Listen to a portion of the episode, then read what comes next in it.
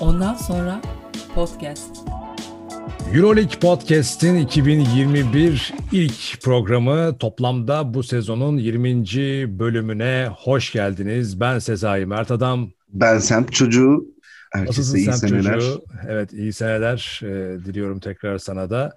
E, Merry Merry Christmas and Happy New Year diyorum buradan sana. Nasıl geçti yılbaşı? Yılbaşı güzeldi. Biz klasik evde işte en yakınlarla yemek, muhabbet, sohbet.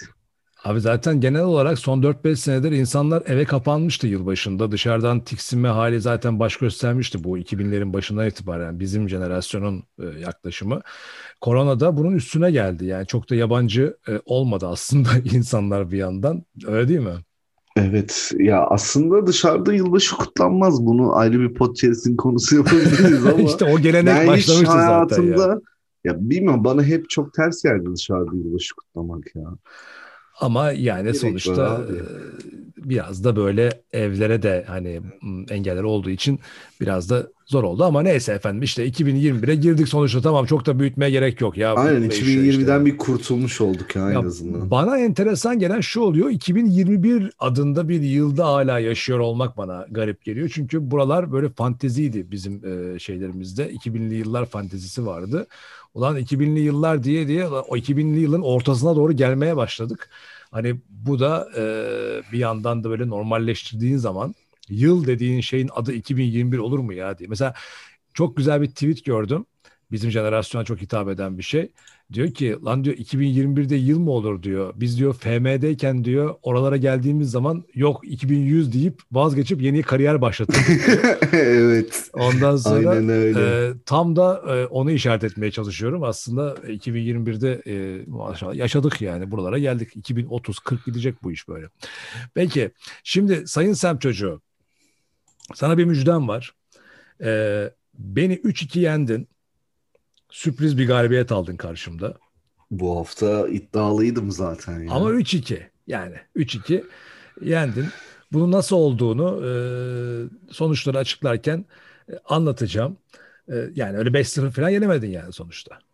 Hı hı. Sürprizler de vardı. Peki, peki. Adam yenilgiydi de. Yenilgi... Sürpriz, Baskonya'dır her zamanki sürpriz. Baskonya da sürpriz. Bayern de sürpriz. Zenit de sürpriz ama başka şeyler de vardı tabii. Ama ben de güzel bir e, gol attım. Ona da değineceğiz efendim.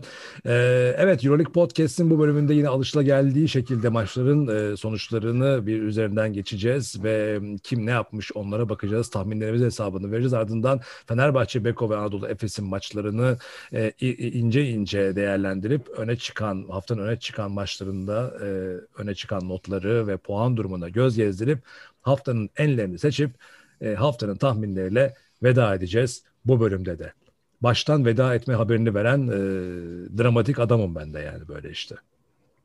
Baştan her şeyi söyledim. Peki neyse evet. Sonra bozuşma Daha olmasın değil mi? söyleyecek çok şeyimiz var ya hala. Var mı? Var var. Dolu mu geldin? Dolu mu geldin? Ya ben doluyum açıkçası. Bu hafta iyiydi yani maçlar falan. Evet maçlar iyiydi bu hafta. Konuşacak, Bize konuşacak zaman... çok malzeme de çıktı. O zaman çok vakit kaybetmeden Euroleague Podcast yeni bölüm başlıyor diyelim.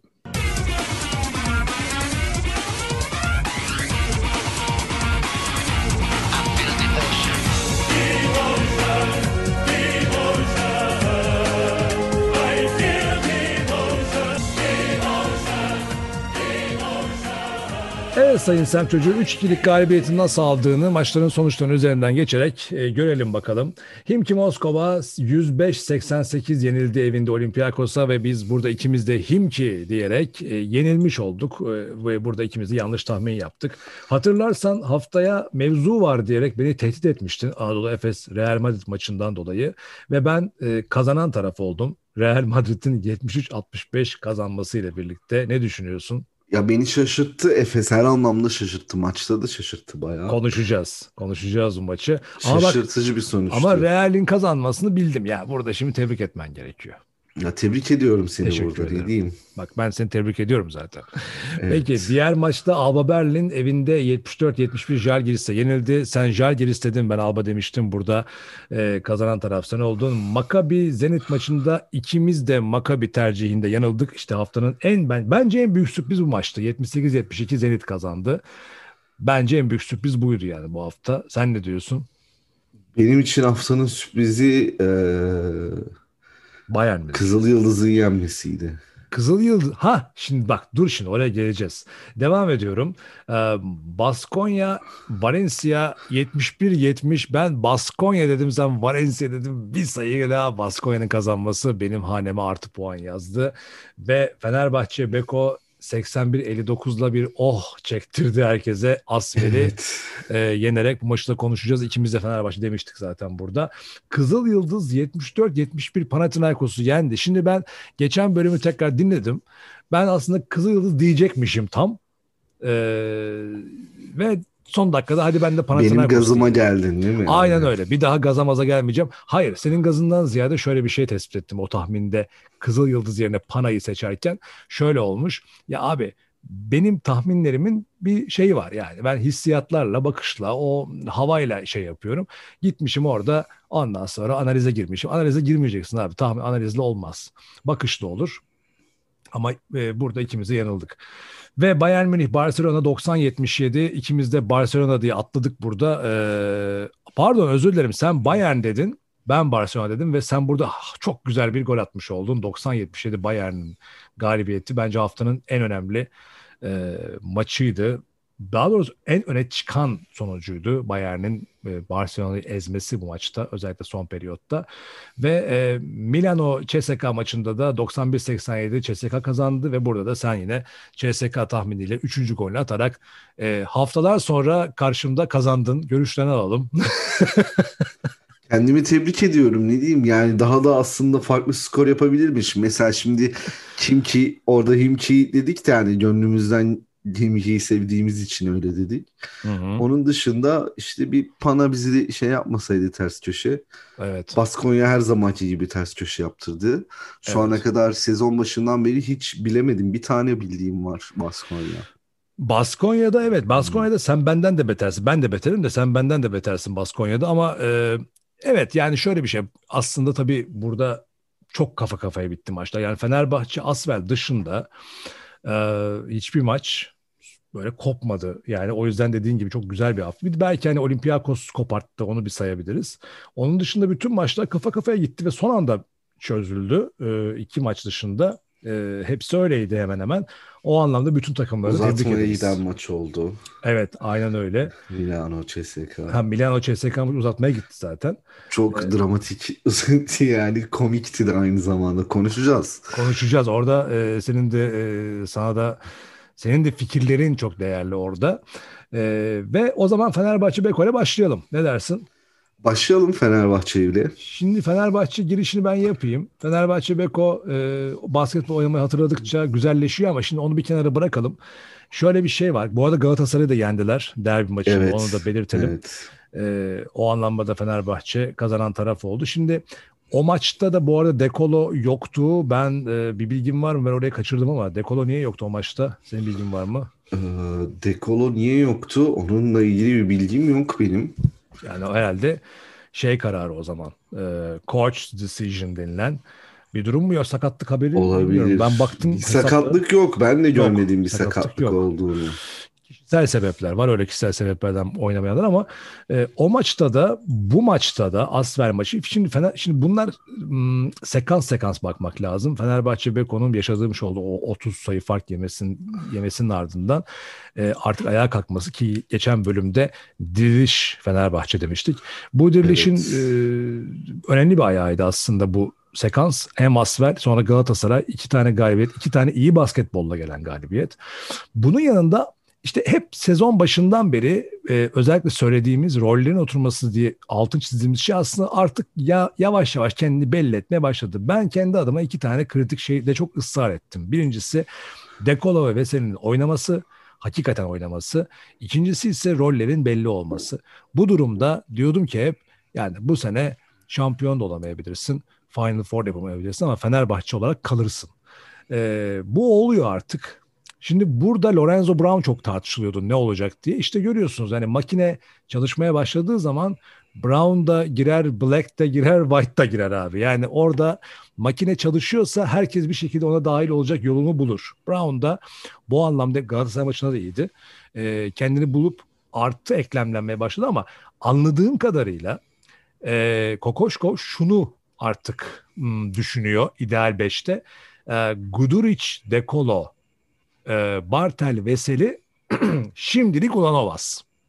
Yani özellikle Bartel ve Veseli'nin uyumlu hale gelmesi ve bir de tabii ki bunu aslında Duchampierre'i de ekleyebiliriz. Hani Duchampier Ulanovas'ın yerine de geçebilir belki süreç içerisindeki veya maç içerisindeki taktiklere bağlı olarak. Ama özellikle hani Pierre'in Guduric bu arada çok iyi girdi. Ee, önemli bir açığı da kapattı. Bilmiyorum süreçte Alex Perez de nasıl dahil olacak takıma. Belki hep e, bu arada e, bize gelen yorumlardan da çok soru geliyor. Uzun uzun gelecek mi uzun transfer bilmiyoruz ama uzun transfer de süreçte belki Hamilton yerine gelişebilir kesin değil. Ee, dolayısıyla Fenerbahçe... Niye Hamilton abi? Hamilton gitmeyecek ya. Niye hemen Hamilton'ı kapıya koyuyorsunuz? Benim duyumlarım Lorenzo Brown'un gideceği. Beklenen de Ulanovas ayrılığı. Valla Ulanovas böyle giderse onu ben de kurtaramam. Sürpriz bir Nando ayrılığı da olabilir. Olumlu bir e, hava yaratabilir o da. Kimin ayrılığı? Nando De Colo.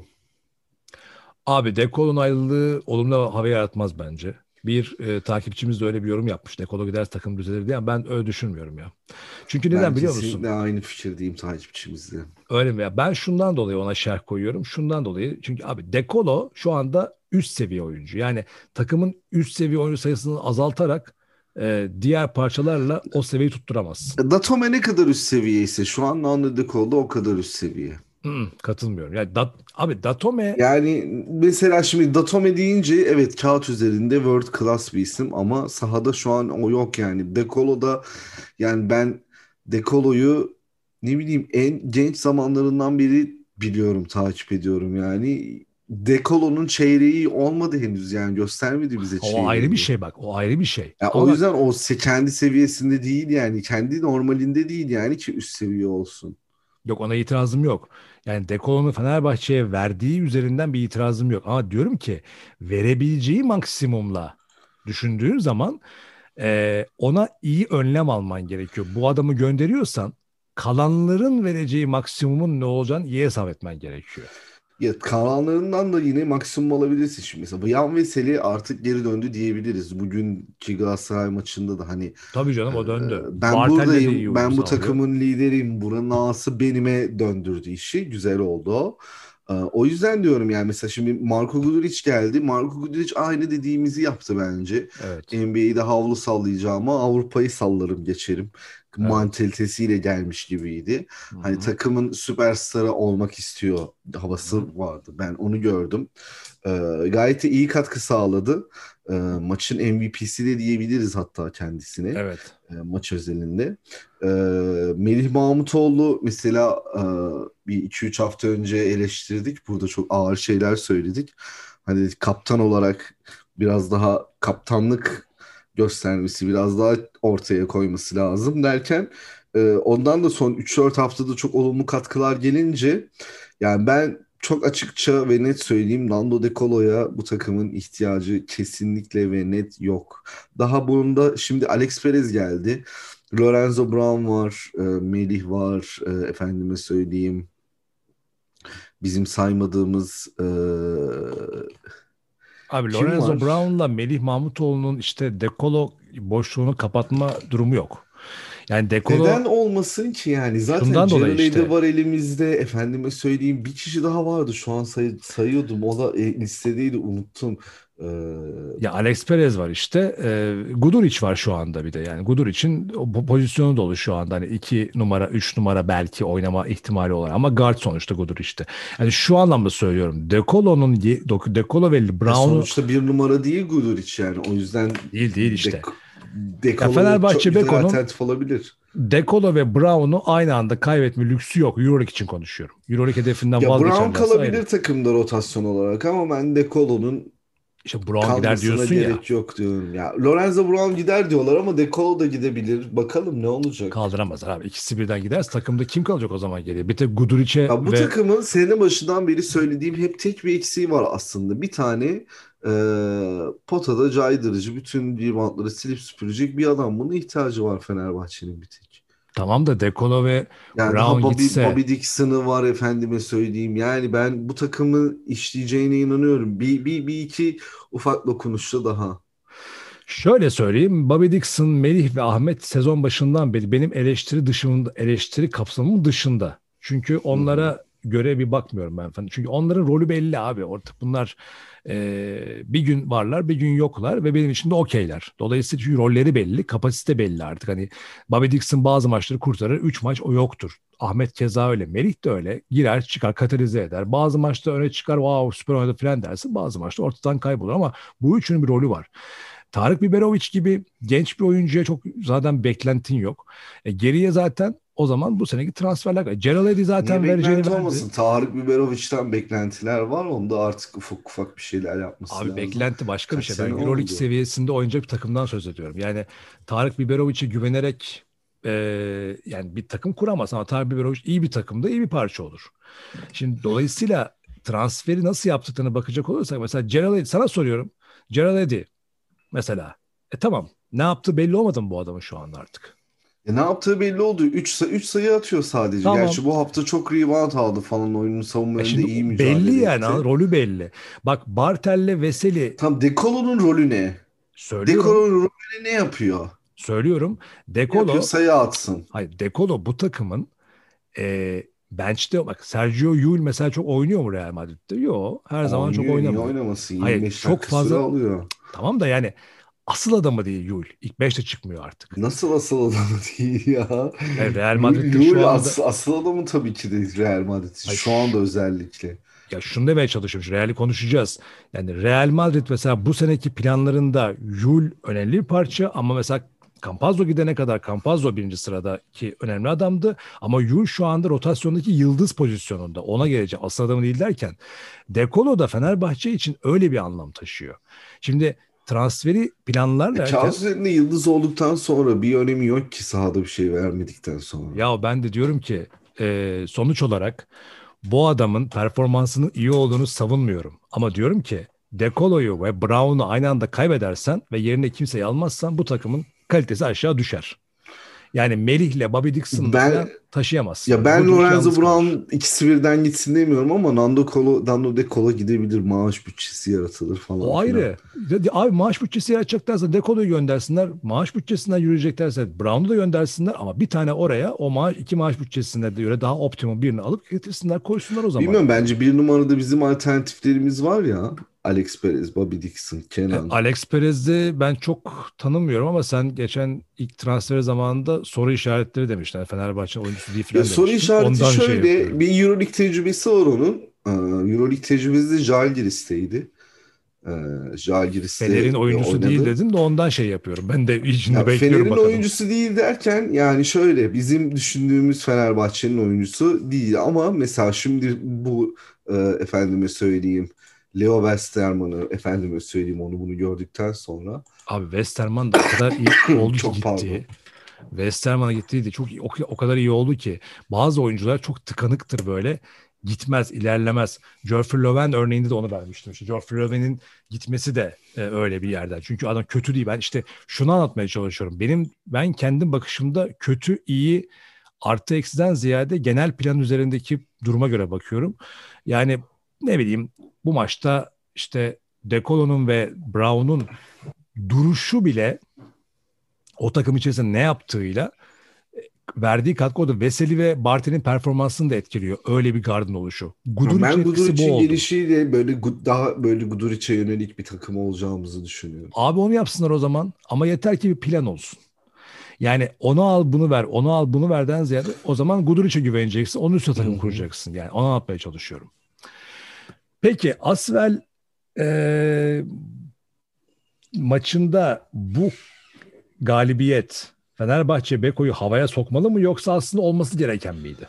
ya olması gereken bir galibiyet ama bir yandan da havaya sokmalı tabii ki de. Çünkü e, çok uzun süredir bir e, mağlubiyet serisi vardı. Kıramıyordu bir türlü. Şu an o mağlubiyet serisini kırmış oldu en azından. Euroleague'de iki galibiyet üst üste alındı.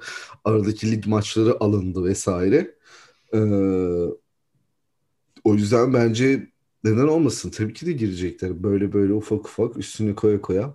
Bence e, şey Asfer karşısında Yani işte biz olduk bittik havasına girilecek değil. Yani hep diyoruz yani bu biz henüz Fenerbahçe'nin bir yüzde yetmiş performansı bile seyredemedik. Hı hı. Hani e, o bu şimdi daha çok belli olacak ligin ikinci yarısında. Aynen öyle. Takımdaki sorunlar da hallolmuş gibi gibi görünüyor biraz. Hı hı. Ama tabii e, burada kimin nasıl kullanıldığı aslında biraz da koça bağlı. Şimdi hani biz burada diyoruz Nando De Colo şöyle böyle falan filan ama ona bakarsan işte Eddie'yi de Gerald Eddie'yi de çok iyi kullanabilir. Onu da çok iyi kullanabilirdi. Yani e, böyle şeylik bir sorun olmadığı sürece hani Ulanovas'taki gibi bir sorun olmadığı sürece herkesten her şekilde yararlanabilir. Ama hani Nando De Colo ben aldığı para çok olması ve hani biz yani nasıl diyeyim abi Nando De Colo dediğin adam yani sana tek başına maçı çeviren bir adamdı. Ben Fenerbahçe'de bir tane maçı çevirdiğini görmedim Nando De Colo'nun ya.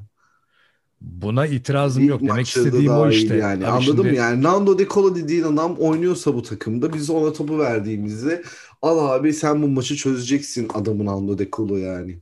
Ona İlla itirazım yok. atması gerekmiyor. Attırıyor da vesaire vesaire. Bu yüzden ben Sercan Nando De Colo'ya bir Bunlara hiçbir bulunuyorum. Yoksa itirazım yok. bu, bu verdiği katkıyı verebilecek başka adam da bulunabilir yani. Şimdi bak Bir tane clutch shot atma sen. Ben İşte De Colo'nun efendime söyleyeyim. potansiyel altı kalması önemli anlarda, yok. önemli anlarda hiçbir şey yapama. Tabii ki de gitse abi hiçbir şey hissedilmez bu takımda.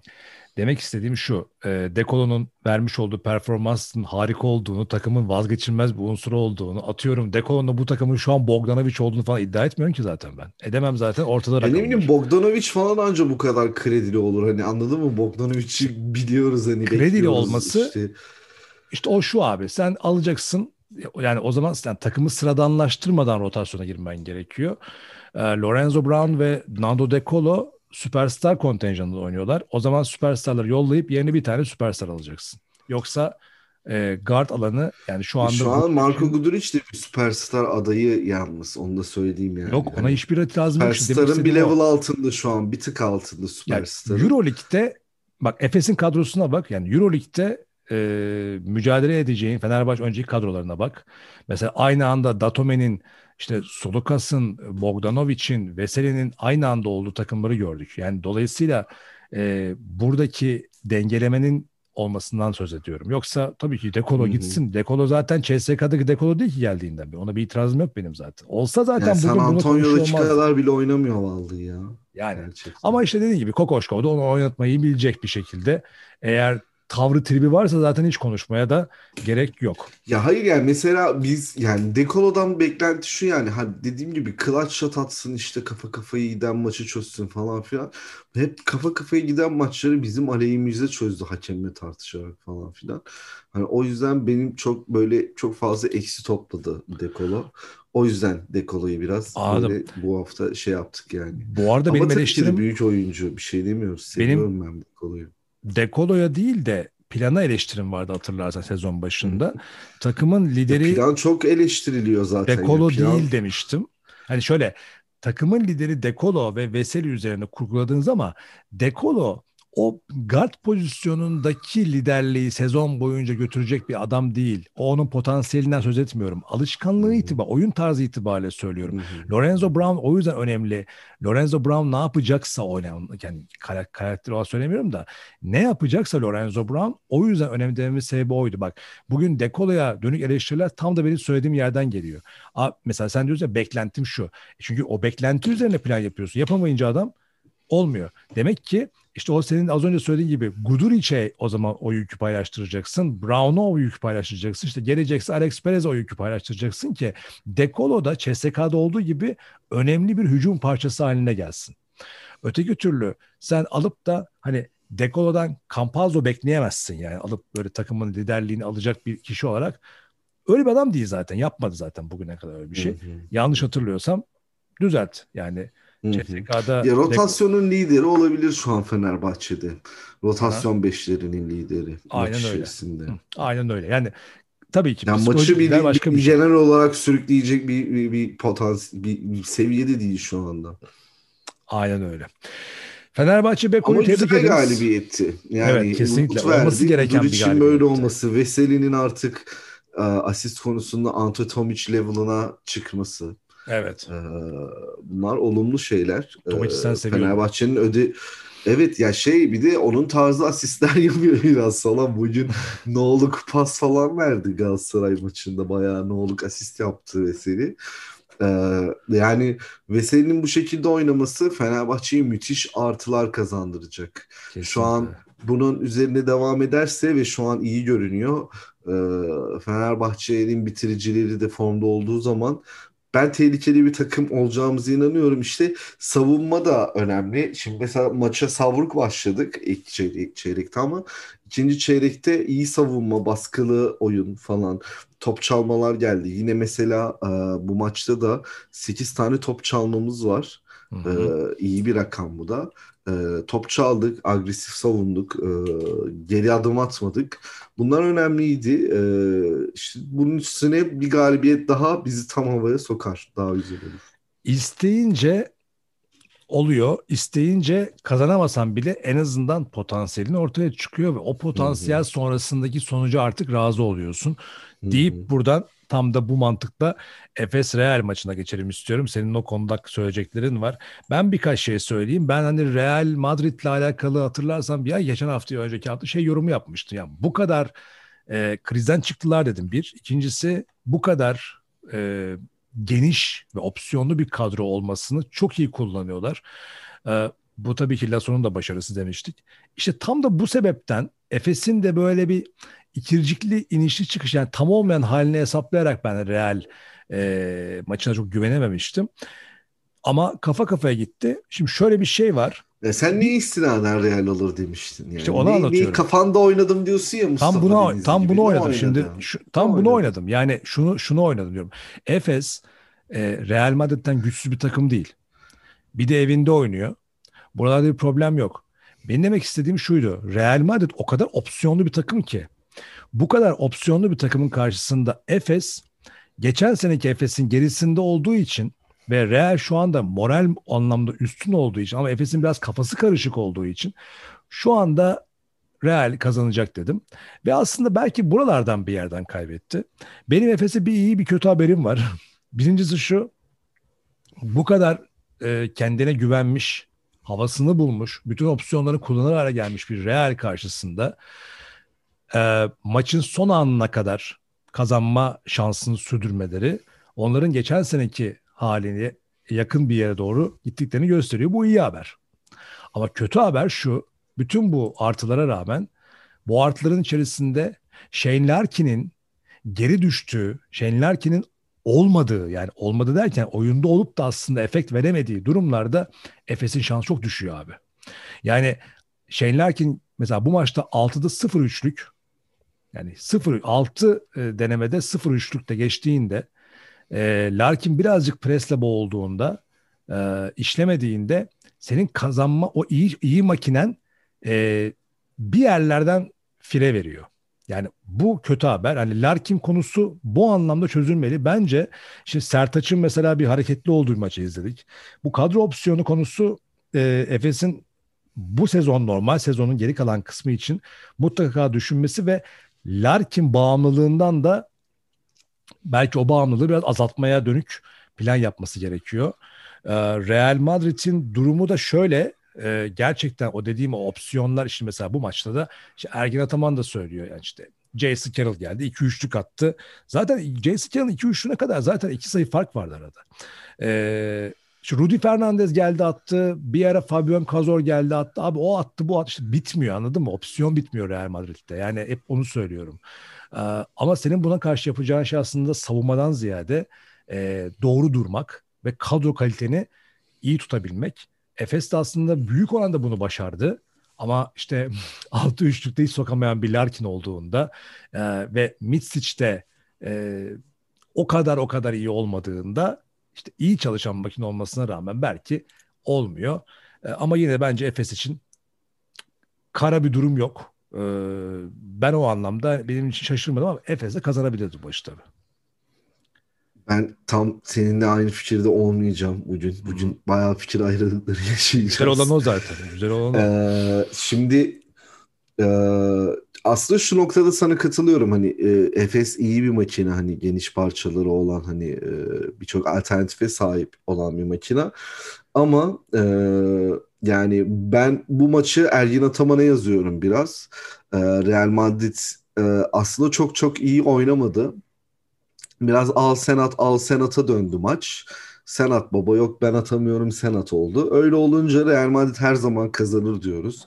Öyle bir maç oldu. Öyle kazandılar. Çok inanılmaz bir savunma yapmadılar. Efes de inanılmaz bir savunma yapmadı ama Efes ne yapabilirdi? Real Madrid 4 kısayla çıktığı zaman kilitlenmeyebilirdi. Burada Ergin Ataman oyunu farklı şekillerde açabilirdi. Tabii ki de Shane Larkin ve Mitsic gibi iki adam ol, olduğunda 4 kısayla çıkmasını çok mantıklı buldum. Çünkü Shane Larkin müthiş enerjili ve adam eksilttikten sonra e, müthiş kendi hem kendi bitiriyor hem başkalarının bitirmesine yardımcı oluyor. İşte o adam eksiltmelerine karşı iyi iyi bir çözüm oldu o dört kısa. Larkin'i ve Misic'i etkisiz hale getirdi. Artık bir noktadan sonra da bıraktılar zaten atamıyorlar diye.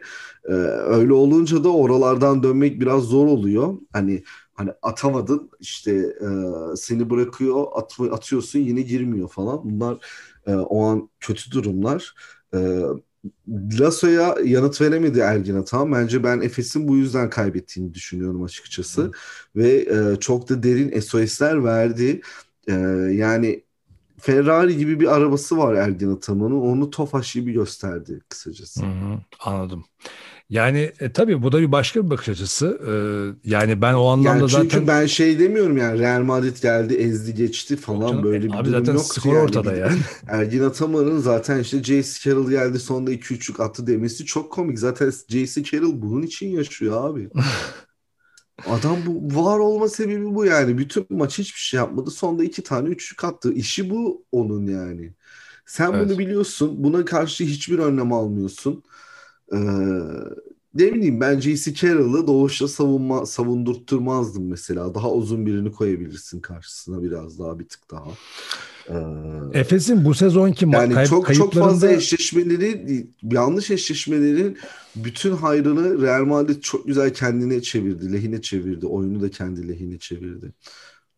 Şunu söyleyebilir miyiz? Bu Efes'in yani bu sezonki ben kayıplarında böyle hafif tempolu oynadığını gördüm yani şeyi söyleyeceğim. Bu, bu sene o zaman şöyle bir toparlayabiliriz belki. Efes'in bu seneki kayıplarında maç sonu e, çok maç sonunu kötü oynama şeyi başladı. Ya ee, maç sonu bu bu şöyle bir maç değildi ya. Bütün maç şimdi bir ritim yakalayamadı Efes. O ritmi de yakalayabilmek için Ergin Ataman hiçbir şey yapamadı açıkçası mesela aslında dört kısaya döndüğünde Real Madrid bizim için çok güzel avantajlar olabilirdi ama Efes kendini üçlüklerle var olan bir takımmış gibi e, sahaya yansıtmaya çalışınca ve üçlükler de bir türlü girmeyince ve bunu da bir mümkün mertebe dramatize ettikleri için kendi içlerinde belki de maçın spikeri de dramatize edilmesine bir kat yardımcı olmuş olabilir. Yani sanki Efes e, işte üçlük atsa maçı kazanacakmış gibi bir hava vardı ama kesinlikle öyle değildi. Zaten e, yani Real Madrid gibi bir takıma karşı sadece üçlük atarak kazanamazsınız hiçbir zaman. Mutlaka canım o zaten öyle. Ama sana dediğim mesela bak Fabian Cazor gelecek daha bu takıma demiştim. Campazzo'yu hissetmezler demiştim ben. Fabian Cazor geldi. Sazı eline aldı. Yine kritik clutch shotlar attı. J.C. Carroll'ı bir şey demiyoruz zaten. Kendisini iyi biliyoruz. Azeri kardeşimiz J.C. Carroll. Ee, burada ekstra parantez Trey Tompkins. O da iyi oynadı. Kritik anlarda çekinmedi. Üçlükleri attı. Walter Tavares'i durdurmamıza rağmen e, Abi Kötü 9 tane rebound aldı Walter ya. Tavares ya. 9 rebound aldı. Yani, yani Walter Tavares'i Dunstan Moerman yani bayağı kavga ettiler onunla ama yani olmadı ya. Şimdi bak Walter Tavares'le alakalı Pablo Lasso'nun yorumu var.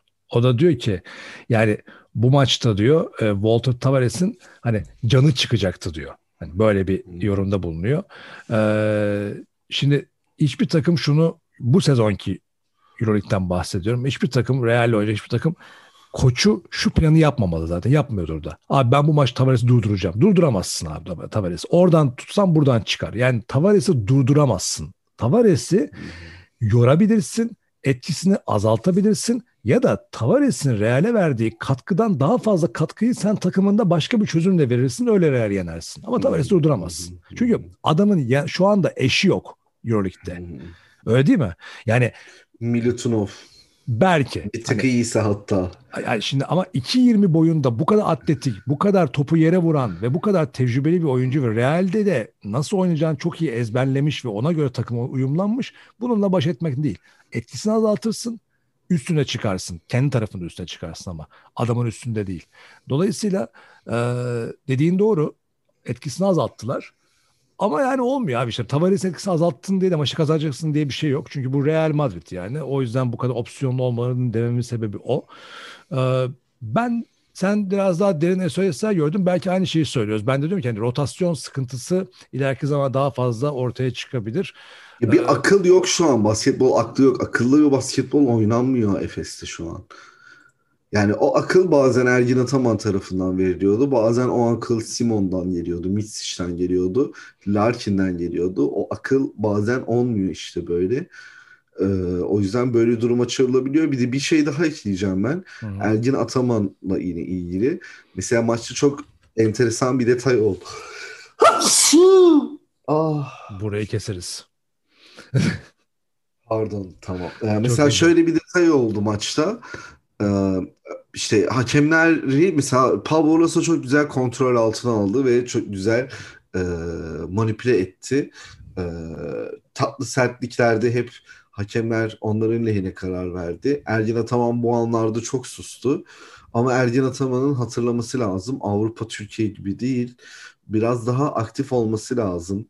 Daha farklı iletişimler kurması lazım hakemlerle. Mesela Pablo Lasso tutturdu. Bana 7 tane hücum faali çaldınız dedi 3-4 dakika boyunca böyle. Maçın en kritik noktasında iki tane hücum faali çat Efes'e tartışılabilir pozisyonlarda hiç çekinmeden çaldılar. O faulleri Pablo Lasso aldı yani oyuncular değil yani. Ergin Ataman'ın artık yani mesela biraz silikti yani bu maç. Yani skora bakıldı. Full Ergin Ataman'a yazıyorum yani. Hem çözüm üretememesi. Yani Real Madrid 4 kısayla çıktı. Aa, dünyada ilk defa birileri bir takımın karşısında 4 kısayla çıkmış gibi reaksiyon vermesine gerek yok. Anladım. Bayağı zehir zemberek açıklamalar geldi senden Ergin Ataman için. Ya hayır çünkü mesela şimdi biz diyoruz ki Ergin Ataman Türkiye'nin tartışmasız bir numaralı hocasıdır. Öyle mi? Öyle. Türk pasaportuyla bir numaralı Öyle. hocasıdır yani. Bu öyle. Tabii ki de bu kadar tecrübeli bir hocanın hakemler tarafından saygı duyulabilir, işte e, otorite olmasını beklersin yani. Yani bazı maçlarda öne ya mesela çıkıyor. Obradovic'e kimse yiyor muydu böyle bir şeyler yapmaya yani? Yani Obradovic hakemler çok uğraşan bir koç değildi ama ya bir tarafta. Ya uğraşıyordu ama yani mesela yeri geldiği zaman. Daha yani, oyuncular uğraşıyordu. Ediyordu falan filan. o, o hakemle de çok uğraşıyordu Obradovic. Teknik yani, faal aldığı o... zamanlar oldu. Yani bir şey gibi değil yani nasıl diyeyim sana e, Reneses veya Trinkieri gibi değil yani öyle sessiz evet. değil yani veya Kurtinaitis gibi de değil. Hani hep olayın içinde hep işe, işe karışıyor yani. Hakem mutlaka onu uyarıyordu. Ee, e, Ergin, Ergin Ataman'ın biraz daha her şey onun elindeymiş gibi olması lazım. Valla Ergin Ataman hakkında bir şey söylemek gerekiyorsa benim gördüğümde şu. Ergin Ataman sanki bu sene kafasında geçen seneyi atamadı. Bu senenin başında. Ya, o da var kesinlikle. Aynen ben öyle. bir tek onu söyleyebilirim. Yani er, her maçta kesinlikle onu görüyorum onda. Geçen sene takılı kaldı kafasında. Haklı mı? Yani bence çok da haksız değil. Ee, Bence psikolojik mesele. haklı değil. Ya şöyle bir şey. Boşu boşuna takılıp kalmamalılar yani ya, böyle bir şey. Oldu, oldu bitti abi. Hayat takılmalı, devam ediyor. Bitti hayır, takılmalı yani. diye söylemiyorum. Ama şunu demeye çalışıyorum. Ben bu benim kendi görüşüm. Eurolig'in geçen sene e, ki koronavirüs süreci yönetimi bence bir fiyaskodur. E, Efes bu maçlar oynansaydı e, sezon tamamlansaydı Efes'in şampiyon olacağı da garanti değildi. Ergen Ataman'ın geçen sene takılması şampiyonluğun kaçması üzerinden değil de bir zafiyet olarak görüyorum ben sadece. E, oynanıp kaybedilse belki yine takılı kalacaktı. Yani şöyle demeye çalışıyorum. Ben sadece bir yere yazı yazmıştım geçen sezon. Ee, şunu söyledim. Yani iki tane takım var dedim. Bir tane istedim Efes, bir tane istedim Liverpool. Eğer bu dedim bu ligler biterse yani hiçbir tescil edilmezse bir Efes'e üzüleceğim, bir Liverpool'a üzüleceğim dedim. O da şundan yani Liverpool şampiyondu zaten. Neyse oynadılar zaten şampiyon oldular ama Efes'e şöyle bir şey gerçekten çok büyük bir açık ara hem oyunla hem puanla büyük açık ara olduktan sonra makasla kesilir gibi kesilmesi biraz oralarda kafasının takılı kaldığını düşünüyorum ve bu da belki senin o söylediğin formsuzluk olarak yansıyor olabilir. Yani o da şöyle mesela Larkin'den geçen seneki performans alamıyor, kafa geçen seneye gidiyor. Misic alamıyor, geçen sene gidiyor gibi ufacık bir yorum Hiçbir şey geçen seneki gibi değil tribine girerse insanlar bu iş olmaz. Ya işte Çünkü onu bu sene bu sene yani şu an geçen sene bitti. İşte belki bir e, etken ama abi koronavirüs olduğu için zaten şimdi dediğin gibi yani koşullar üzerinde konuşmak gerekiyor. Yani şimdi ta- taraftar etkileri var mesela normalde takımların bu sene onlar hiç yok.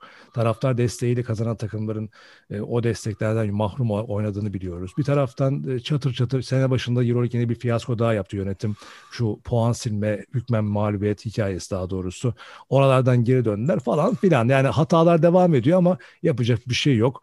Aynı ya ama bir de mesela şeyi şey de hatırlatayım mesela. Sana demiştim ya e, işte e, mesela dört, dört kısayla çıktı işte. Bu ilk defa başına geliyormuş gibi davranıyor. Hani onun dezavantajıymış gibi ama mesela sene içerisinde yine Zenit mesela bile bile ters eşleşmelere kalmıştı. Orada da yine ters eşleşmeleri değerlendirememe gibi bir zafiyet var Efes'in.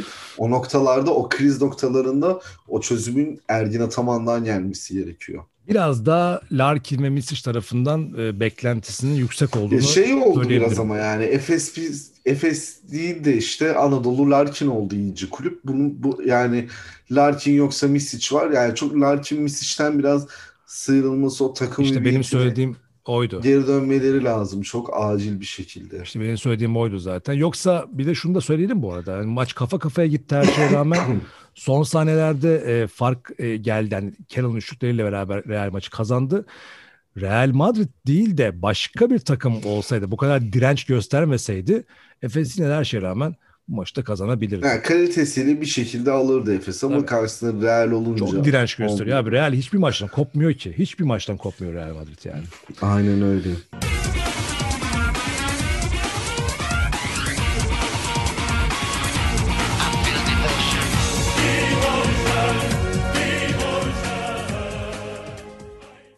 Peki o zaman e, şimdi ne yapalım? Hızlıca bir puan durumuna bakalım. E, Fenerbahçe ve Efes'e bayağı vakit kaybettik. Hızlıca puan durumuna bakalım o zaman. Söz sende. Evet e, yine puan durumunda birlikteyiz. CSK lider devam ediyor 14 galibiyet. Ee, Real Madrid e, Geldi ikinci sırada. geçti şu anda Real Madrid. Tabii 12 galibiyeti var. Barcelona'nın 11 galibiyeti var. Bayern Münih ile eşitlediler. Ee, Bayern Münih gerçi aldığı son galibiyetle galibiyet sayılarını Barcelona ile eşitledi. 3. ve 4. sıralarda Zenit adım adım emin emin adımlarla geliyor gerçekten.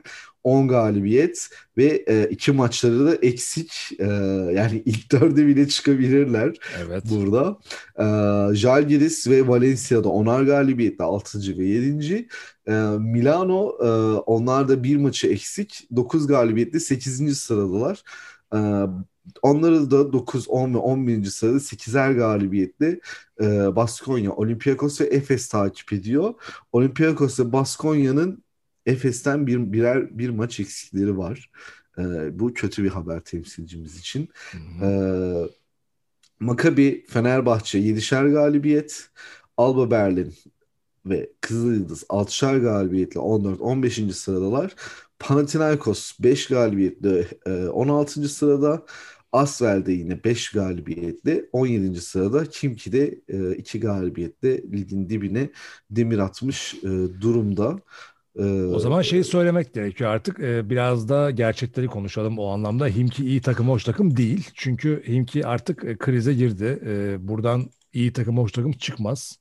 Yani 17 maçın 15'ini kaybeden takımın iyi olduğundan söz edemeyiz. Ben de öyle söyleyeyim. Evet. Ee, ya öyle değil çünkü. Kağıt dünya, üzerinde iyi bir takımlar. Dünya yani. öyle değil abi. 17 maçın 12, 15'ini kaybediyoruz. Hadi tamam şey var bu arada. Himki'nin iki tane feda ettiği maç var burada. e, Euroleague yönetiminin yanlışları yüzünden iki maçı feda ettiler. Dur bizim hükmen mağlup olmayalım diye de B takımını çıkardılar. B takımı yedek takımla falan çıktılar. Ee, ama daha doğrusu daha kadroya çıktılar ama yani iki maç, üç maç hadi ama 15 mağlubiyet var abi burada. Yani o yüzden Himki e, bu senenin şu ana kadarki kötüsü. Asvel için aynı şeyi niye söyleyemem? Çünkü Asvel o iddiada olmamasına rağmen gerek oynadığı basketbolla gerek de kazanma ihtimalini sürdürerek bir şekilde iyi. Burada Panathinaikos için de aynı şeyler artık yavaş yavaş söylememiz gerekiyor. Çünkü abi sen de 11 tane mağlubiyetin var Panathinaikos. Yani şimdi biz de Vavoras dedik, iyisin, hoşsun dedik ama yani bir yerden sonra artık burada yazarsın sana yani deriz ki bu kötü dertten denir yani. Bu böyle bakılır bir yerden sonra. Ee, Fenerbahçe'nin şu anda 7 galibiyete gelmiş olması ve son iki maçını kazanmış olması bence iyiye delalet. E, Maccabi ile şimdi öne çıkan maçları konuşacağız zaten. Maccabi'nin de mesela aynı şekilde. Yani böyle bakılmaz. Maccabi kazanacaksın kardeşim sen. Yani evinde yenilmeyeceksin yani Zenit'e. Bu arada Zenit ve Bayern için ben hatırlarsan 3-4 program önce demiştim. Ben bunları yazdım playoff'a diye. Ee, sağ olsun ikisi de mahcup etmeden yoluna devam ediyor Zenit'te Bayern Münih. Bakacağız. Milan'ın bu arada 8. sırada olması da enteresan tabii her şeye rağmen. Ya orada onlar o yeri hak ediyorlar. Bir de şöyle bir şey var şimdi Panathinaikos e, bir oyun kurucu problemleri var. Bir oyun kurucu gelirse e, 8'i belki zorlayabilirler. Şu an görünen Fenerbahçe, Makabi e, 8. lig için çok deli bir mücadeleye girecek. Hı hı. E, 8. lig için kapışan e, Fener, Makabi, e, Baskonya ve e, Valencia diyorum ben. Dejalgiris'i de ekliyorum oraya. Ben hmm, çok büyük Zenit playoff'a kalıra ikna oldum ben. Makabi maçını hmm. da izledim. Yok olur. Ee, Zenit Zenit playoff görecek büyük ihtimal. Bayern de artık görecek. Ee, hmm. ve çok ilginç olacak Bayern Münih bu sene. Evet oradan o zaman öne çıkan maçlar ve e, bir takım notlar var. Mesela Bayern Münih'in Barcelona'yı yenmesi. Ha bu arada e, bir taraftan şeyi de seçelim mi? Haftanın enlerini de seçelim. Haftanın Haft- enlerini de seçelim ama haftanın diğer maçlarını da konuşalım. Tamam o zaman diğer maçlarını konuşalım. Ee, öncelikle ben şeyi söylemek istiyorum. Burada öne çıkan performanslarda tabii ki Bayern Münih'in Barcelona'yı yenmesi ama Barcelona'da şöyle bir şey vardı. Nikola Mirotic kişisel sebeplerden dolayı oynamadı. Ee, senin de daha önce bahsettiğin gibi Brandon Davis'in de sakatlığı vardı. Onların üst üste gelmesi tabii ki takımın gücünü geri çeken bir şey ama Bayern Münih'te de Lucic yok ne zamandır sakatlığından dolayı ki hala da açıklanmıyor ne zaman döneceği. Ee, yani Bayern Münih o kadar güzel bir kimlikle hareket ediyor ki e, evinde Barcelona'yı e, böyle kafa kafaya gidip gidip en sonunda maçı koparıp yenmesi bence büyük olay. E, Baldwin'in de ekstra bir performansı var tabii bu hafta. Ee, Ama canavar gibi bir üçüncü çeyrek oynadılar. Kesinlikle. 10 bitti. Yani çok büyük başarı. Orada işi bitirdiler. Çok büyük başarı. Ee, CSKA Moskova'da da Militunov e, Euroleague rekorun Euroleague tarihine geçti bu maçta. 16 hücum reboundu alarak. Ben orada bir, bir ekleme yapayım o rekorlara. Ee, bu arada CSK Armani maçı çok ilginç bir maçtı. Ee, bilmiyorum izledim mi sonunda mesela şey oldu. Mike James neredeyse maçı kaybettiriyordu. Ee, şimdi maç berabere oldu. Sonra bir sayı öne geçti. E, sonra berabereyken faul aldı Mike James. Sonra serbest atışın ilkini attı. E, iki saniye falan vardı bitmesine de. E, ondan sonra ikinci atışı bilerek kaçırayım derken sen git direkt Panya'ya at. Sonra git Milano'ya iki saniye hücum süresi. Onlar da işte atamadı, faal oldu. Onlar da birini atabildi falan filan. Baya böyle değişik olaylar oldu. Maç uzatmaya gitti. Uzatmada da yine Mike James bayağı vermeye çalıştı. Biraz e, yani maçı iyi götürdü Mike James ama sonlarda e, bayağı aşırı top kayıpları yaptı falan takımı çok yavaşlattı. Daniel Hackett tabii ki de eleştirmemin ardından şov yaptı. Ee, bu, takım, bu adam Euroleague seviyesinde değil dedim. Adam 19 sayı Hala söylüyorum. Bence kesinlikle Euroleague seviyesinde değil. CSK'da nasıl oynuyor yani. Haftaya bir 19 daha atacak o zaman. Yani. ee, şimdi e, reboundlara gelecek olursak Militinov evet re- rekor kırdı. CSK'da takım olarak bir maçta alınan en çok hücum reboundunu alma rekorunu kırdılar. Evet. 30 bir hücum de reboundu. Reboundlarla ilgili genel bilgiyi de yayının sonunda bilgi, iyi bilgi hani bir bilgi veriyoruz ya orada vereyim Evet. kalan. Tamam. Da. Tamam çok güzel. Çok güzel hazırladıysan eğer. Ee, bir de bu maçlar arasında Zenit aslında biraz konuşmuş olduk. Yani ben benim için e, sürpriz deme sebebi Zenit'e güvenmediğimden değil. Şimdi Maccabi evinde yenmek çok zor. Bir de Maccabi de kötü bir süreç yaşamıyor aslında form durumu anlamında. Ama e, yenemiyorsun abi dediğin İyi gibi savunma yenemiyorsun. yaptı ama Zenit iyi savunma yaptı özellikle ikinci periyotta. Bir de Ee, iyi savunma yaptı oyundan çok düşürdü. Sonra çok sertleşti Maccabi de öyle maça döndü. Aslında Zenit de biraz yumuşak bir takım olduğunu gösterdi. Böyle resmen dayak yediler falan Maccabi'den. Maccabi bir geri dönüş yaptı da yine dramatik bir şeydi. Valencia maçına benzer şekilde gitti maç diyebilirim. Bir de Zenit'in e, Pascual'in şey planı vardı. Yani tepeden sürekli içeriye ikili oyunlarla gittiler ve Maccabi buna çözüm bulamadı. Şimdi sen bu Evet, kadar evet. aynı yani böyle aynı çizilmiş oyunları arka arkaya arka arkaya e, şey yapınca takımın ya takım kendi beceremiyor belki bunu savunma anlamında ama sonuç olarak düşüyorsun. Düşünsene hep aynı şekilde e, arka arkaya 10-15 tane sayı yediğin zaman e, bir düşme olur. Buna çözüm de bulun, bu- bulunamıyorsa. Yani bu sürekli tepeden içeriye ikili oyunlarla e, maçın en kritik yani kime döneceği belli olmadığı anlarda takımı ayakta tutan şey biraz da o hücumlar oldu. E, o da Pascual'e Otello yazar. Hunter da çok süre alamadı. O yüzden hareketli değillerdi pek savunmada. Evet. Ee, hmm. Otello Hunter da sakatlanmış galiba ama. Ha bu arada bir sakatlık haberi var. Almanya'dan Luke Sigma'nın sakat olduğu bilgisi geldi. Oo. Çarşamba günü sakatlanmış ve ne zaman döneceği belli değil. Ee, ama O da e, hoca da e, po- pozitif çıkmıştı. ha, yani ama Luke Sigma oynadılar bu hafta. evet onu da söyleyeyim ama Luke Sigma'sız Alba Berlin zaten bu aralar biraz zorlanmaya başlamışlardı. Ee, gerçi şöyle bir şey var. Hatta oradan hatta Alba Žalgiris'e geçebiliriz. Žalgiris Kaunas bu ara çok formda. Gerçekten çok iyi havalarını buldular. Ee, bu maçta şey demiştim ben hani birbirine hani çok yakın iki takım aslında tarz olarak. Güç olarak değil ama yani güç olarak Žalgiris daha güçlü gibi görünüyor ama bu maçta böyle bir mücadele çıkacağı belliydi. Ama Žalgiris gerçekten e, iyi bir form tuttu.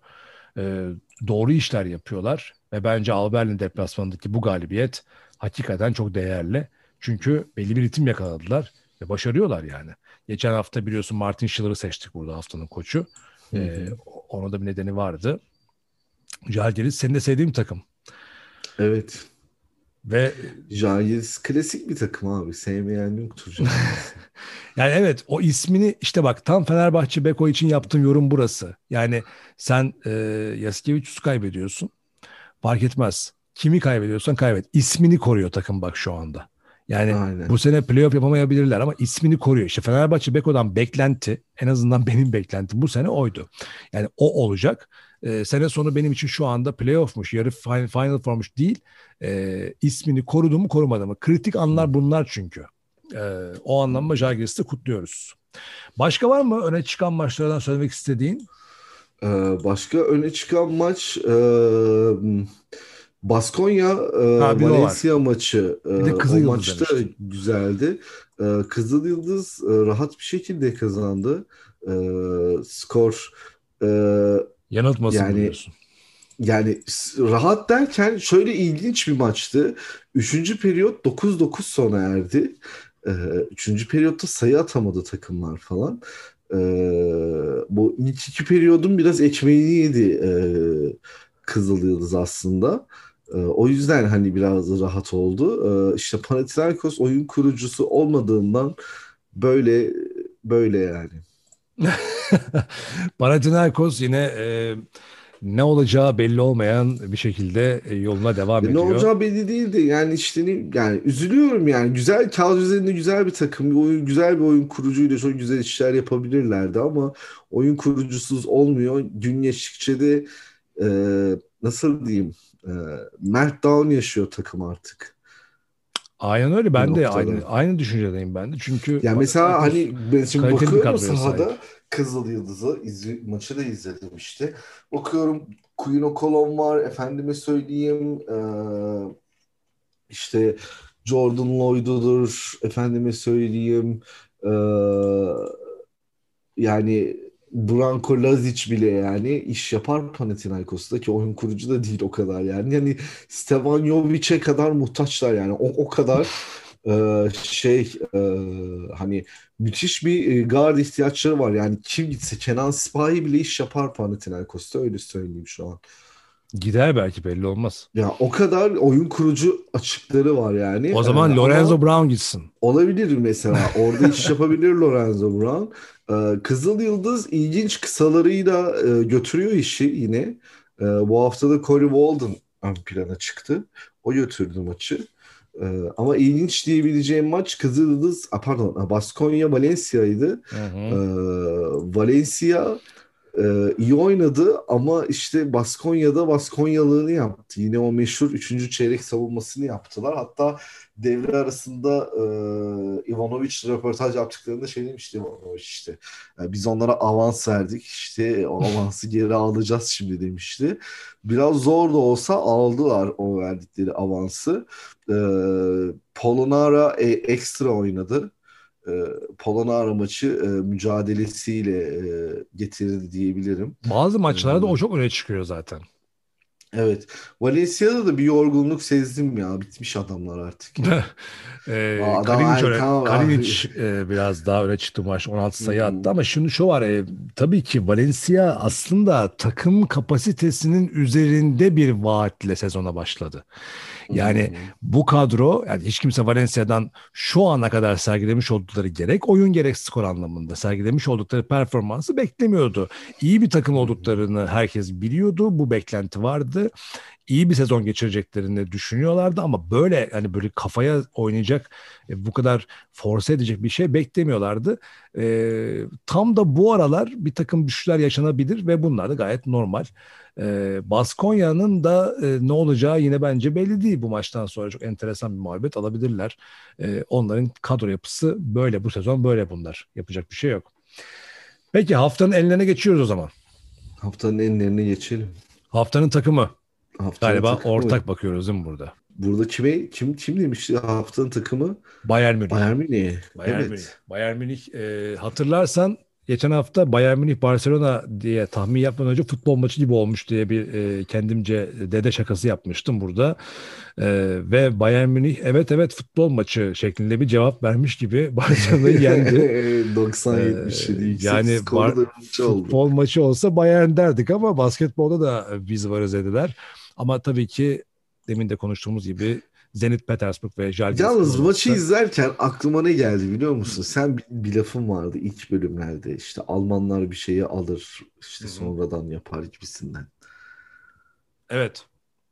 En iyisini yapar. Nasıl? Onu bir, bir daha söyler misin? Ya Almanlar bir şeyi icat etmiyor. Onlar icat edilmiş olanı mükemmelleştiriyor disiplin ve çalışmalarıyla beraber. Aynen öyle. Hakikaten öyle baktığın zaman yani icatlardan Koç ziyade Trinkieri ama oradaki organizasyon organizasyon Almanların abi. işi kafaya takmış olması. Lucic'in bir röportajı var. E, Adam diyor ki ben diyor hani hmm, biraz böyle şeyim vardı diyor yani şüphelerim vardı geldiğim zaman diyor. E, Cecovic de öyle. Her ikisinin de röportajlarına baktığın zaman diyorlar ki abi organizasyon süper. Yani Almanlar işi yarım yamalak yapmaz. Ben ona söyle, öyle söyleyeyim. Türklerin hı. Türkler gibi değildir. Yani yarım yamalak yapma konusu mesela bizim bir numaralı işim yani bir yarım yamalak.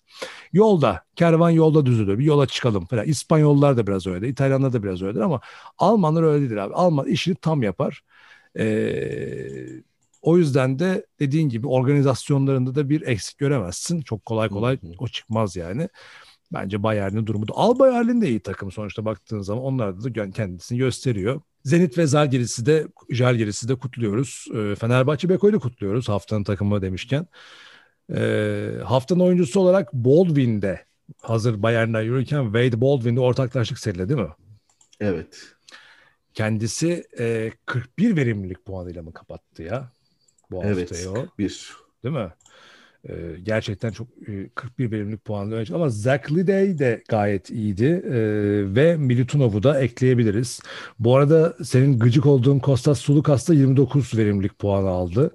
Topladı. hafta evet coştu. O da iyiydi. Bu maçta o da iyiydi. Bu galibiyette önemli rolü vardı. E, bizi şaşırtan Milutinov ya aslında var ya ona da bir ekstra parantez açmalıyız ya. Ona Tabii, atıyor söyledim, Cumhuriyet evet. bandı. Tabii tabii Milutinov ve Zach Liday e, Baldwin arkasından da ne derler mansiyon verdik onlara da. Haftanın haftanın koçu olarak sen ne diyorsun? Ben ben Pablo Lasso'ya veriyorum ya. Tamam Pablo Lasso e, okeydir bence Pablo Lasso hakikaten e, gerçekten iyi bir perf. Yani şu an Lasso bence 2-3 tane yani ömür boyu başarı ödülü de alabilir yani bu sezon Pablo Lasso bizden. Ya bir Ama- ön plana çıkmasının nedeni en büyük yıldızını kaybetmesine rağmen takımı üstüne Tam olarak onu söyleyecektim yani. etmesi. Yani Real Madrid'in adını e, çatır çatır taşımayı bildi bu sezon. Devamda ediyor. Yani basket takımının Ronaldo'su gibi. Hani Ronaldo Real Madrid'den gidince bir boşluk oldu ya hani Real Madrid'de Evet. böyle hani ne oluyor Evet. falan gibisinden. İşte Lasso da öyle biri yani. Kesinlikle öyle. Bir de ben de tabii buradan bir yine Bayern Münih demişken e, bizim adam Trinkeri'ye de bir selam çakalım diyorum koç demişken onu da mansiyonumuzu verelim efendim. Peki Evet. haftanın tahminlerine geçiyoruz o zaman. Geçelim. Evet haftanın tahminleri birazdan burada olacak.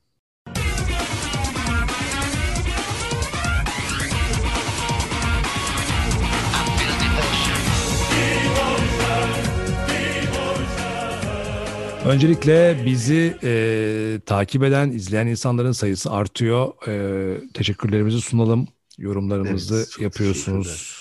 Hepsine cevap veriyoruz. Bu, bu, bu programın da ilk bölümünü canlı yayına alarak başlatma adetimiz başladı. Fırsat oldukça bunu devam ettirmeye çalışacağız müsait oldukça. Ee, bir de podcast'te de dinleyebilirsiniz tabii ama podcast'te de artıyor. Bu bölümde YouTube'da 400'ün üzerinde izlendi. Ee, teşekkürlerimizi ve sunalım ve yorumlarınızı da ve abone olmanızı da özellikle. Çünkü 400 kişinin e, izlediği bir kanal bir bölümden bahsediyorum. Abone sayısı daha fazla olmalı. Siz onu anladınız. O yüzden lütfen abone olunuz efendim. Ee, 18. hafta maçları semt çocuğu normal zamanda geliyor artık. Christmas yılbaşı konusu geride kaldı. Perşembe Cuma'ya geçiyoruz yine. Ve de bu hafta Kızıl Yıldız Fenerbahçe Beko maçıyla başlıyoruz. Ya bir şey söyleyeceğim. Bu haftanın maçları biraz tatsız gibi ya. Niye tatsız ya? Fener Kızıl Yıldız bence çok gelecek vaat ediyor. Bak şimdi sırayla maçları Akları karaları seçeceğiz o maçta. ya tamam yine güzel maçlar basketbol falan filan ama ya maçlar çok keyifsiz geldi. Bak şimdi göreceksin. Sırayla hepsini şey yapacağız. Evet Kızıl Yıldız Fenerbahçe Beko. Ben Fenerbahçe Beko diyorum. Ben de Fenerbahçe Beko diyorum. Tamamdır. Peki Fenerbahçe inşallah bizim yüzümüzü kara çıkarmaz. Alba Berlin Makabi. Lüksikma sakat sakat olarak devam edecekse Makabi. Ee, ben Makabi'ye veriyorum ya. ben de Makabi diyorum. Lux Sigma olsa da olmasa da Makabi. Evet. Ee, Panathinaikos Zenit. Ya görüyorsun değil mi? Bak böyle maçlar şey böyle ya. Çok heyecanlandırmıyor yani. Niye ya? Mesela ben burada Panathinaikos diyerek bir ayrılacağım böyle. Panathinaikos'un maçı alır gibi mi geliyor? E, bana da öyle geliyor. Yani ben de Panathinaikos diyeceğim ama. Yani ayrılamayacaksın. Vay, Zenit senin takımındı. Pangos. Evet. Zenit benim takımımdı. Bir de geçen hafta Zenit'e e, oy vermeyerek, o, o e, onu desteklemeyerek yenilmeme rağmen yine gidip de Panathinaikos diyorum. Çünkü öyle hissediyorum. Bu sefer değiştirmeyeceğim fikrimi. Ve Barcelona Valencia. Hadi bakalım önce sen söyle. Ya ben burada Barcelona'yı bir adım önde görüyorum. O Valencia'da bir bitkinlik var gerçekten. Bu, bu, bu bölüm seninle herhalde karşı karşıya gelmeyeceğiz. Ben de Barcelona diyorum.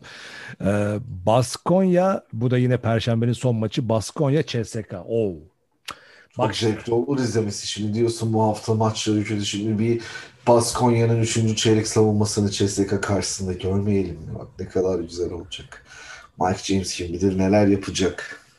Sen CSK mı diyorsun? Evet. Tamam güzel. Ben burada Baskonya diyorum. Ben CSK'nın mağlubiyetini oynuyorum farkındaysan. Free haftadır. win ya bana bu. Teşekkürler. Ben CSK'nın mağlubiyetini oynuyorum bak 3 haftadır. O, o, o gün gelecek diye bu sefer yine, yine karşısındayım. Baskonya diyorum. Milan'dan kaçırdık buradan yakalayacağız. Ee, ve Cuma günü maçlarında Žalgiris Himki ile oynayacak. Bak görüyor tatsız tutsuz maçlar ya. Žalgiris Himki Kimçiyi veriyorum ya. yani ne diyeyim abi şimdi. Yani ben Kimçi bir sürpriz yapsın ya. ben Himki'ye vermiyorum abi. Himki bence dibe battı. Ben Žalgiris Kaunas oyunu bak burada ikinci ayrılışımız oldu. Olympiakos Bayern Münih. Oo bak bu da çok enteresan. Burada da Bayern Münih diyorum ben. Ben de burada Olympiakos diyorum. Bak görüyor musun? İlerledikçe karşı karşı gelmeye başladık. Ee, Asvel Efes. Hmm. Efes bunu alır ya. Bir, bir kaza daha yaşamazlar. Efes bunu alır. Bence de alır. Aynen. Ve haftanın ve de Cuma'nın son maçında da Real Madrid elinde Milano'yu konuk edecek. Armani Exchange Milan. Ee, Milan Sensin bir numaralı fanı. benim aslında ama yani Pablo Laso ve askerleri alır bu işi. bak önce şeyi söyleyeyim. Bence haftanın maçı bu. Ben haftanın maçını bu seçiyorum. Ama Bence haftanın maçı ne biliyor musun? ne? Baskonya CSK ya her türlü. O da olabilir. Aynen. Ee, Şimdi böyle diyorum ya fark yiyor eğer Baskonya. Şimdi o zaman Real Madrid Milan maçı sen Real Madrid dedin. Ben de yine sürprizi oynayıp Şimdi, Milan o zaman, diyeyim. e, senin bir bilgin var. Euroleague bilgisini vereceksem ondan evvel ben e, bu hafta oynanacak olan Efes e, daha doğrusu Asvel Efes maçına istinaden bir nostaljiyle e, kapatmak istiyorum kendi tarafımı. 1997 yılına götür, götür- götürelim efendim sizi. E, bilenler bilir. O zaman bir kara perşembe yaşanmıştı. E, Efes o zaman Efes Pilsen'di ve Naumoski'nin, Tamer Oyguç'un, Ufuk Sarıcan'ın, Mirsat Türkçen'in olduğu Efes e, Euroleague'de ilk Final Four'unu yaşamak üzereyken çeyrek final serisinde Asvel'le karşılaştı. İlk maçı deplasmanda pardon İstanbul'da 1-0 yani yendiler. Öne geçtiler. Asvel deplasmanında e, kaybettiler. 1-1 oldu ve İstanbul'daki maçı da 62-57 kaybettiler ve o maçta Asvel'de e, Rat vardı oyun kurucu ve bir de Alan Digbö şu anda İbrahim Kutluay'la beraber program yapıyor hatta onlar da başka bir kanalda. E, orada e, Alan Digbö vardı ve bu maçı Asvel'e Efes kaybettiği için ilk Final Four kapısından döndüğü yıldır 97 yılı aynı gün Tofaş'ta Koraç Kupası finalinde Aris'e yenilmişti. Bu nedenle basketbol tarihine kara perşembe olarak geçmişti. Biri Final Four, öbürü de Vay. Koraç'ın e, Güzel kaybetmişti. bilgi. Aynen. Asfer Efes deyince aklıma o geldi. Bir paylaşayım dedim. Ee, 1997 ve tam 23 yıl öncesine. David Rivers, Rashad Griffin'li Tofaş. Evet. Aynen o Tofaş. Ee, onlar da finalde Aris'e yenilmişlerdi. Aris'te de galiba yenilme derken şöyle çift maçlıydı o maçta. Maç- Averajla. Abi, evet 11 sayı farkla Yunanistan'da yenip evlerinde 18 sayıyla yanlış hatırlamıyorsam yenilmişlerdi. Roy Tarpley'i hatırlıyorum hatta Aris'ten enteresan bir adamdı. O koracı daha sonra Efes gitti aldı ama Tofaş'a nasip olmadı ama daha sonra Efes Koraç kupasını aldı ve daha sonra da Ergin Ataman'la Euroleague'de Final Four oynadı iki defa. Bu bilgiyi vereyim istedim. Evet senin de bilgin vardı yine Euroleague'le alakalı. Reboundları tamamlayan bilgi bu bu hafta CSK'nın olağanüstü rebound e, performansından sonra Euroleague'de en fazla reboundu tek maçta en fazla reboundu alan takım. Tahmin alayım önce senden. Euroleague'de tek maçta en fazla rebound olan takım. Aynen şu anda Euroleague'de yok. Şu anda Euroleague'de yok bir de. Evet. Oo, Ve e, yani A lisanslı bir takımda değildi. Hmm. Büyüklerden biri değil yani Değil. kısacası. Um, Bunu Ül- bilemezsin. ülke- Zor ülke- ya. ülke sorsam olmayacak ama o zaman bir tahminde bulunayım. Bologna olabilir mi? Yok hayır. Büyüklerden biri değil dedim. Ha büyüklerden değil dedin. O zaman o zaman e, Partizan diye sallasam mı acaba? ya? Partizan diye salladın ama maalesef e, doğru cevap Gdynia olacak Polonya takımı. Polonya mı? Evet. Oo. Bir maçta en 62 çok rebound alan. Aynen öyle. Kime Bir karşı maçta 62 e, rebound almışlar. E, bayağı yüksek rakam ya. Yani e, yani uzatmalarla birlikte e, şey yapmışlardı. E, hani bu maçı izleyince gördüm yani. Hı hı. 62 rebound e, çok üst seviye. Hangi maç olduğunu e, bilmiyorum ben. Ona bakmamıştım. Sadece rebound sayısına baktım. Bu arada 62 rebound diyorsun ona yaklaşmış şey işte 30-30 demiştim ya e, CSK bu maçta 60 reboundla kapattı. E, bayağı da yaklaşmış o zaman. Aynen öyle. Ee, bir de bu listede ilginç e, bir şey daha var. Yine bu e, reboundlarda listenin ikinci sırasındaki takım Darüşşafaka'ydı. Hmm. Ee, onu e, geçmiş oldu bu maçta e, CSK Moskova. 60'ın altındaydı o zaman. Ha. Aynen öyle. Ee, işin ilginç yanı e, Darüşşafaka bu listede bir 50 reboundla daha var e, yine bu listede. Ha, maç İlk başında. 10'da falan. Aynen bir maçta en fazla reboundlarda Darüşşafaka iki defa 57 ve 50'şer reboundla listede. İlginç. Evet Darüşşafaka'nın en son oynadığı Sizinle paylaşmak istedim. iyi yaptın. E, emeğine sağlık. Darüşşafaka'nın oynadığı son son Euroleague sezonunda 3 takım yani. Efes, Fenerbahçe, Darüşşafaka vardı. Ondan evvel Efes, Fenerbahçe, Darüşşafaka ve Galatasaray'ın olduğu 4 takımın yer aldığı sezonu da gördük.